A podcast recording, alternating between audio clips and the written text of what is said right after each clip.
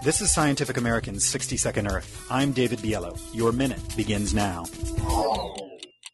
Ultimately, global warming can be blamed on the sun. It's the sun's light that bathes the Earth and then gets sent back towards space as heat. But some of that heat gets blocked by those pesky carbon dioxide molecules building up in our atmosphere, inexorably warming the planet.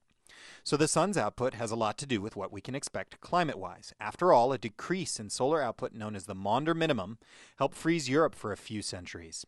For the last few years, the sun has been in a relatively quiet phase. There have been few sunspots, which are the markers of a powerful sun. Last year, the number of sunspots dropped to a level not seen since the beginning of the 20th century.